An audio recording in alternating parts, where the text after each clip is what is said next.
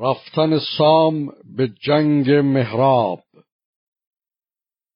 به مهراب و دستان رسید این سخن که شاه و سپه بد فگندند بن.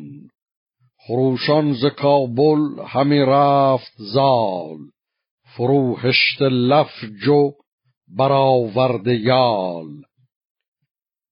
همی گفت اگر اژدهای دژم بیاید که گیتی بسوزد به دم چو کابلستان را بخواهد پسود.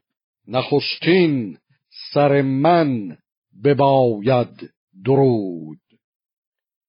به پیش پدر شد پر از خون جگر پراندیش دل پر ز گفتار سر چو آگاهی آمد به سام دلیر که آمد ز ره بچه نرشیر همه لشکر از جای برخواستند درفش فریدون بیاراستند.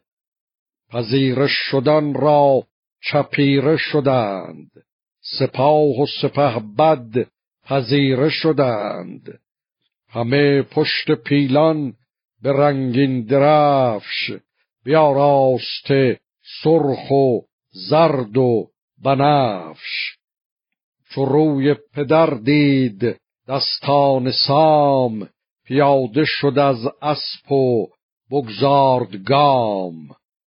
بزرگان پیاده شدند از دو روی چه سالار خواه و چه دیهیم جوی.